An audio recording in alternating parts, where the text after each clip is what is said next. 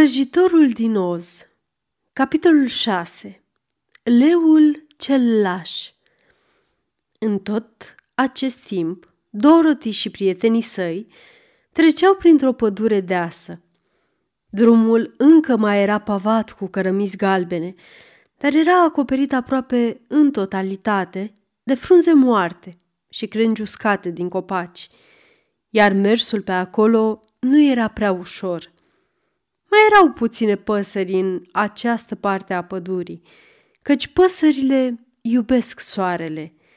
Dar chiar atunci se auzi un răget puternic de la un animal sălbatic ascuns printre copaci.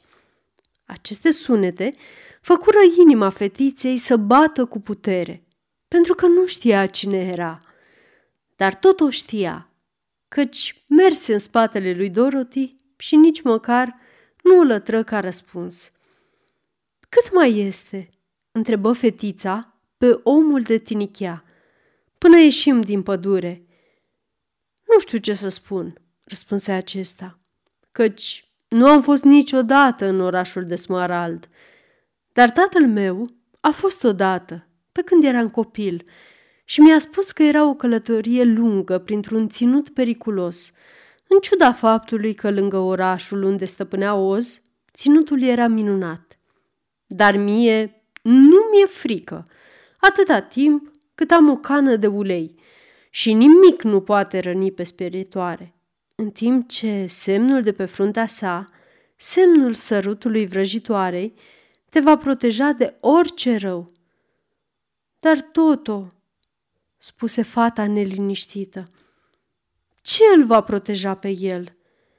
Pe el va trebui să-l protejăm noi, dacă e în pericol, răspunse omul de tinichea. Dar nici nu termină bine vorba că un răget înspăimântător s-a auzit din pădure și un leu uriaș sări în calea lor. Cu o singură lovitură de labă, rostogoli sperietoarea la marginea drumului și apoi zgârie pe omul de tinichea cu ghearele lui ascuțite. Dar spre surprinderea leului, nu lăsa nicio urmă pe tinichea, deși omul căzu pe drum și rămase acolo.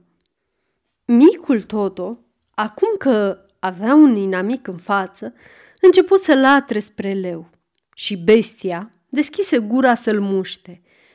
Când Dorothy, temându-se că Toto ar putea fi ucis și neținând cont de pericol, sări în fața leului și îl pocni cât de tare putu peste nas, în timp ce strigă, Să nu îndrăznești să-l muști pe totul. Ar trebui să-ți fie rușine. O mare bestie ca tine să muște un biet cățeluș. Nu l-am mușcat, zise leul, în timp ce își freca nasul acolo unde îl lovise Dorothy. Nu, dar ai încercat, replică ea repede.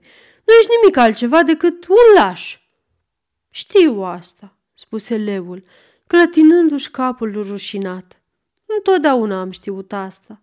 Dar ce să fac? Nu știu, dar ar fi bine să te gândești că ai lovit un om de paie, ca pe iata sperietoare. E de paie? întrebă uimit leul, în timp ce privea cum fetița o ridica de jos și o aranja. Desigur că e de paie, răspunse Dorothy supărată. De asta a zburat așa de ușor, remarcă leul. Am rămas înmărmurit când am văzut că se rostogolește așa. Celălalt e și el de paie? Nu, el e din tinichea și l ajută și pe el să se ridice. De aceea aproape mi-a tucit ghearele, spuse leul. Când l-am zgâriat, am simțit un fior rece pe spinare – ce animalul acela micuț pe care îl protejezi așa de tare? E câinele meu, Toto, răspunse Dorothy. E și el de tinichea sau de paie? întrebă leul. Nu, el uh, e... e... e din carne, spuse fata. O, oh, e un animal curios și este remarcabil de mic, acum că mă uit la el. Nimeni nu s-ar gândi să muște un lucru așa de mic, cu excepția unui laș ca mine, continuă leul trist. Ce te face laș?" întrebă Dorothy, uitându-se mirată la marea fiară, căci era la fel de mare ca un cal. E un mister, replică leul. Cred că așa m-am născut. Toate celelalte animale din pădure se așteaptă ca eu să fiu curajos, pentru că leul este peste tot numit regele animalelor. Am învățat că dacă rag destul de tare, orice ființă vie se sperie și pleacă din calea mea. Când văd un om, sunt teribil de speriat, dar rag spre el și fuge din calea mea cât de repede poate. Dacă elefanții și tigrii și urșii ar încerca vreodată să se lupte cu mine, aș fugi rapid. Sunt așa de lași. Dar de îndată ce mi-aud răgetele, ei fug de mine și, desigur, îi las să plece. Dar asta nu e corect. Regele animalelor n-ar trebui să fie un laș, spuse sperietoarea. Știu asta, răspunse leul, în timp ce o lacrimă îi se prelinse pe față. Este marea mea supărare și îmi face viața tare nefericită. Dar atunci când e vreun pericol, inima mea bate foarte repede. Poate că ai o boală de inimă, spuse omul de tinichea. Se poate, spuse leul. Dacă e așa, continuă omul de tinichea, ar trebui să te bucuri, căci asta arată că ai o inimă. Cât despre mine, eu nu am inimă, deci nu pot fi bolnav de inimă. Poate că dacă nu voi mai avea o inimă, nu voi mai fi așa de laș, zise leul gânditor. Creier ai? se interesă sperietoarea.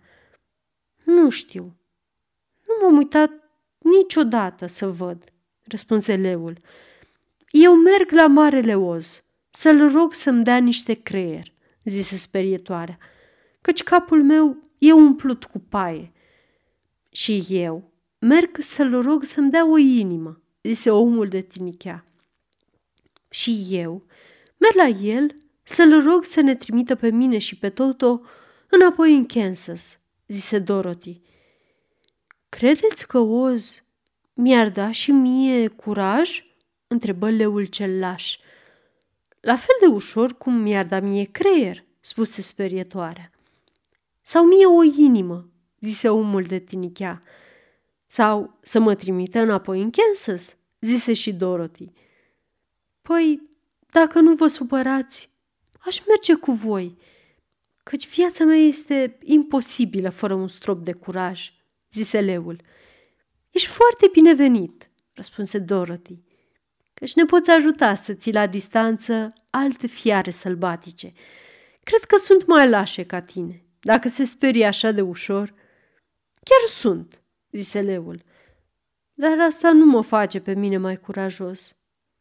Atâta timp cât mă cunosc pe mine ca fiind laș, voi fi nefericit.